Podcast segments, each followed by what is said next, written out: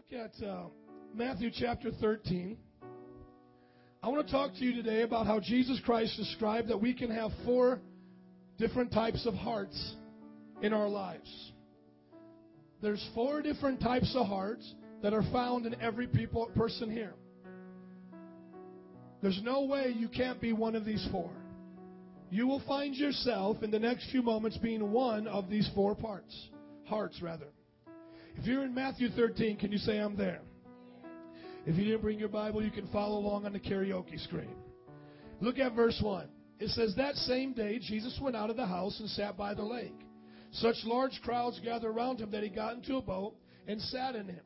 And all the people stood on the shore. Then he told them many things in parables, saying, A farmer went out to sow his seed. As he was scattering his seed, some fell along the path, and birds came and ate it up. Some fell on rocky places where it did not have much soil. It sprang up quickly because the soil was shallow. But then when the sun came up, the plants were scorched, and they withered because they had no root. Verse 7. Other seed fell among the thorns, which grew up and choked out the plant. Still other seed fell on good ground, where it produced a crop a hundredfold, sixty, thirty times what it was sown. He who has ears, let him hear. Now Jesus begins to explain to them why he speaks in parables. And he's going to now explain that parable to them at verse 18. So go down to verse 18, please. Listen then to what the parable of the sower means. When anyone hears the message about the kingdom and does not understand it, the evil one comes and snatches away what was sown in his heart. This is the seed sown along the path. The one who received the word that fell on rocky places, the man who hears the word and at once receives it with joy, but since there he has no root, he lasts only a short time. When trouble or persecution comes because of the word, he quickly falls away. Verse 22. The one who received the, the one who received the seed that fell among the thorns is the man who hears the word, but the worries of this life and the deceitfulness of wealth choke it, making it unfruitful. But the one who received the seed that fell on good soil is the man who hears the word and understands it. He produces a crop yielding 160, 30 times what is sown. Everybody say four hearts. Say it like you're up this morning. Say everybody say four hearts. Excuse me. Thank you. Four hearts. Look at your neighbor and say, which heart are you? Which heart are you? Let's start with the first heart. Jesus says the man sowing the seed is the preacher. The seed is the word of God. Where that seed goes is your heart. Here we go. Now, just let me say this in preface before we talk about the hearts. In every one of the parables, the sower is the same and the seed is the same. Which makes the difference is the soil that it falls on. Everybody understand this? As you begin to hear these four hearts today, it's not God's fault, the word of God's fault, or a preacher's fault why people are going to hell. It is the heart of the person. Amen? So listen, here's the first heart. The sower comes out, he gives the seed. He preaches the word. What is the word? Repent, for the kingdom of heaven is at hand. Turn to Jesus Christ, accept him as your Lord and Savior. No one here is good enough to go to heaven. If you've told a lie, that makes you a liar. If you've stolen something, that makes you a thief. Okay? The message is we're all born sinners. We then prove it by the life we live. The message, the seed is this repent and turn to Jesus Christ. Let Him give you eternal life and then love Him and follow His commands. Can you say amen? The Bible says when the man says that message to the first heart, their heart is as hard as a rock. A stone cold heart. Many people in life today have a stone cold heart. You may be here right now and you have a stone cold heart. That means when you hear the message, you don't receive it at all. You don't understand. The Bible says you don't understand what it means. The atheist, the, the atheist, the atheist thinks they can have evolution take away God. But Sir Isaac Newton who wrote the laws of gravity and physics, wrote twice as much about the Bible and God than he did about physics. Science does not contradict God. God created science. So when people hear the word and they don't understand it, what is happening is they are allow, allowing the devil to tell them a lie. And their heart is stone cold. When we went out to Humboldt Park, we told people they need to be born again. They said, I'm Catholic. I said, I play golf. What are we talking about? It doesn't mean anything. Jesus didn't say Catholics go to heaven. He didn't say Metro Praise members go to heaven. He said you have to be born again. Then the people began to try to explain to me they didn't need to be born again. Like there's two sections of heaven. The one who just get there whatever way they want, and then the others are those who get born again. No, there's not two ways to heaven, my friend. There's only one way. Bible says that the first heart doesn't understand the message of the gospel. You know what it means? This is too big, this is too small. This is too big, this is too small. And then what happens immediately? The Bible says the devil comes like a bird picking seeds off the ground. The devil comes and takes the word away. And that's why in a few hours or a few moments after us witnessing to them at Humboldt Park, they can baka baka baka all night long. Hello? And within a few days of, of service, they can be back out drinking again because their heart is hard. Let me tell you this today if your heart is hard, right now you are on the highway to hell. You have to take a detour, and his name is Jesus Christ. You may say, but Pastor, I'm just too cute. No, you're not too cute to go to hell. You are on a highway to hell and your heart is hard. And the Bible says the devil has blinded you. And it doesn't matter what else you live for because whatever else you live for is leading you to hell. There's one way.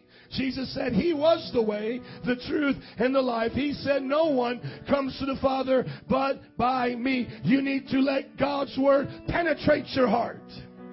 Every person here needs to let God's word penetrate their heart. Lee Strobel was the law editor for the Chicago Tribune for many years. He studied law. He had his degree in law. If you know anything about lawyers, they study cases. They study the law line upon line. They study the history of the law. He was an atheist because God did not make sense to him. He could not understand God. His wife went to church one day. She didn't understand God. And hearing the preacher, she opened up her heart and received the word of God, and she was born again.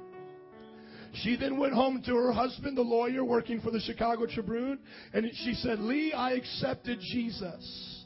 He said, That's the dumbest thing you've ever done. He says, I'll tell you what, I'll go to meet your pastor next week, not to hang out at church, but to prove him wrong. And so he went up to the pastor and he said, Listen, I'm a lawyer. I study cases. I study history. I am going to apply that same sense of logic, that same sense of understanding. And I will be back here next weekend with my wife to prove you wrong. He thought within one weekend he could simplify Christianity and then prove it wrong. Two years later, he was born again and wrote a book called The Case for Christ. Hello. Because when he held Jesus Christ under the laws of logic and reason and sensibility, he saw that Christ did raise from the dead, and it is much of a historical fact as Abraham Lincoln was a president.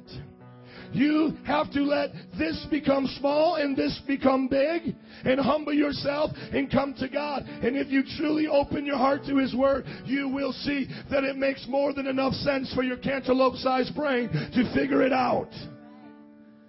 That's the first one. The second one, the Bible says, the man, the sower, preaches the word, sowing seed, and it falls into a crack.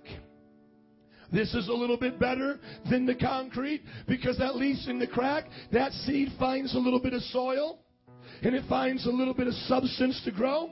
And the Bible says it begins to grow. But immediately when the sun comes out, it scorches the plant and it dies because it has no root. Jesus said, These are the ones who receive the message gladly when they first hear it.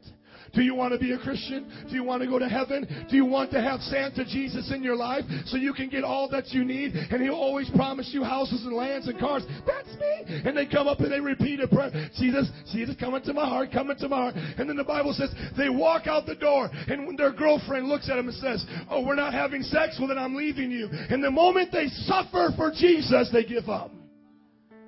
Oh, give up sex. Hello? Once they're told now they have to give up sex, they want to give up. The moment that somebody says, I think that's dumb. I don't think Jesus is real. And they start to feel ridiculed. They begin to want to just wither up and die. Many of you here have come to our church and to other churches and you have received the word gladly. You've jumped and you've shouted. You've gone out on the streets and even preached with us. But then you go back home and you let the things of this world crush and wither your spiritual life. And if you think you're going to heaven because of what you did three years ago, two months ago, I'm here today to tell you the devil is a liar. You need to check your tree because it's probably withered and dead right now. It's tight, but it's right. Come on. People have taught in the church as long as you come on Sundays, pay your tithes, shake the pastor's hand, and if you said a prayer sometime way back when and you were baptized, you're going to heaven. That is a lie.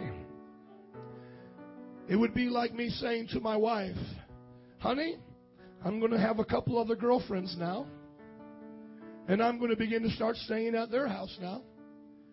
And I'm going to stop coming home all the time. And I just expect you and I to stay the same. How many think mama's going to do that? Oops, the boo ain't having it. She will cut the covenant and say it's over. You choose to go that way, I'm going this way. Some of you say, Well, I'm not really that bad. Well, let me tell you, if you compare yourself to Christ and the message of the gospel, you'll see very clearly that if you're not walking in holiness, you're on the road to hell like the other person with a stone cold heart. Some of you think, well, you know what? I, I'm, I'm pretty good, but every now and then I mess up, and you're doing this compromising thing with sin, and you're saying, well, you know, I'm checking my, my tree right now, and, and it's not too bad. I, I think I can make it all the way to heaven like this, but you don't understand every day you're dying. Every day you put your friends before God, you're dying inside. Every time you watch TV, movies, your favorite baseball game, and you're not praying and seeking the Lord, that sun is beating down on you. And then when you least expect it, something will happen in your life a tragedy, and it will be the last straw that breaks the camel's back, and we won't see you for about four months until you feel convicted to come back. And you'll ask yourself, how did I end up in that position? You see, because I can get to downtown going 90 miles an hour. That's one way. But I could also get there taking baby steps. Little by little by little.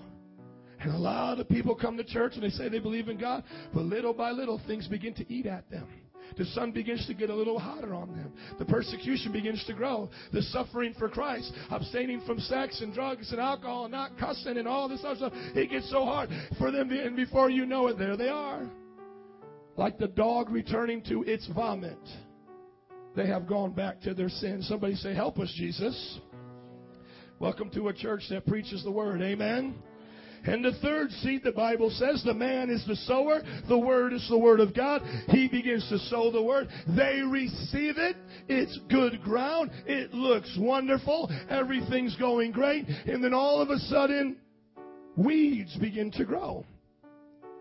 Now, what's different about this than the sun is that the sun is that process of heat and persecution and, and the, you know, just this idea that I can't have a good life, you know. It's kind of like a self-centered attitude.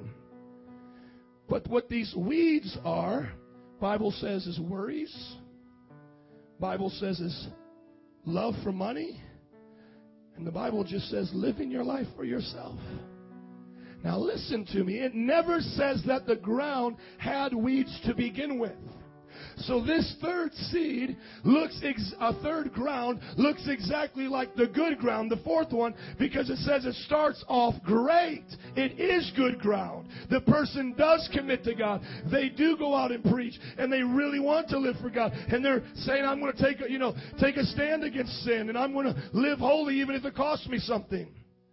But then it says, this weed called worry begins to crop up.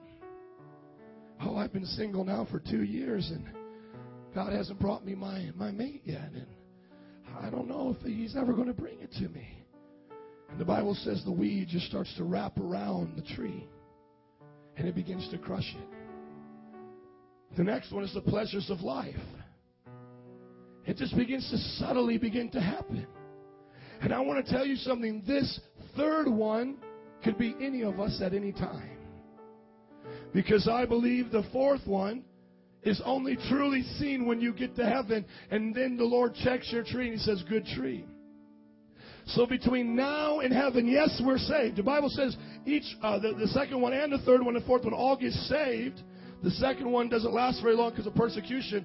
The fourth one remains saved, but the third one is saved for a season, doesn't say for how long, and then, then is choked out.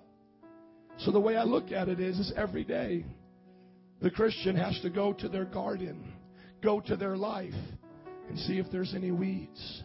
Maybe it's a weed of an attitude, an offense. So many people get bitter in church. They have unforgiveness, and it starts off just like a little weed. Oh, that pastor offended me. I don't like that pastor. And then all of a sudden it starts to grow up, and it may take two years. It may take three years. And then that thing just wraps around, and that person is a Christian. But the Bible says, then their fruit begins to die. They become unfruitful. The first seed is a stone cold heart, the first ground. The second ground is a crack. The third one is weeds. And then lastly, Jesus says, this sower sows the seed in the ground and it begins to grow and it begins to bear fruit. And I believe that person every day is checking their heart for weeds and they're letting God, like it says in John 15, trim them so that they may bear much fruit. I want you to stand up with me today in the house of God, please. Hallelujah. Somebody say it's short, but it's good. we invite you to hang out today. We're going to have a lot of food today. We're going to have some fun. Young adult service tonight, 18 and older. Let's end out today checking our hearts and making sure we receive God's word the way we ought to. Amen. Would you just bow your head and close your eyes in a moment of reflection and meditation of this word? As the band comes, I want you just right now to check your heart. Is your heart pure? The Bible says, Who shall ascend to the hill of the Lord? Who shall stand in his holy place? He that has clean hands and a pure heart. He that has clean hands, excuse me, and a pure heart. If your heart is any other heart other than the last one good and pure, I just want you to make your way up to this altar right now and find a place to kneel at this altar, and we're going to pray for you today. Come on. Don't hide, and don't wait for us to beg you. If you need to purify your heart, just come to this altar. You are welcome to come. Some of you may be saved, but you're just saying, Lord, I don't want this weed to take me over. Come on, if you're already saved, just begin to talk to Him. Lord, we need you. So many times in my life, I've had to do exactly what my brothers and sisters are doing right now, even as a Christian. I've had to come to the Lord and say, God, I see this weed growing up and I know it's not right. Will you, will you pick this weed? Pick this weed of anger out of me. Pick this weed of bitterness. And another one of Jesus' parables, he says that the devil comes and sows weeds in good ground. I've been saved for 13 years. And every time a weed gets in my heart, it's like I was just saved for a day. I'm telling you, man, you're never to a point. The Bible says, take heed when you think you stand, lest you fall. If you ever think that sin and these things the Bible call evil is a game or a joke, that's when you're, you're on your way down. It doesn't mean we need to be afraid of losing our salvation. It just means we have to fight the fight of faith. And I thank God for those of you here. Is there anyone else? Come behind them. If you can't make your way to the altar, at least just kneel down. Come on. Give us clean hands, Lord. Give us a pure heart. Help us, Lord, to live for you. We're going to let you pray right now. Those that need to be born again, just begin to say, Jesus, come into my heart. Forgive me of my sin. Today I accept you and I receive you as my Lord and my Savior.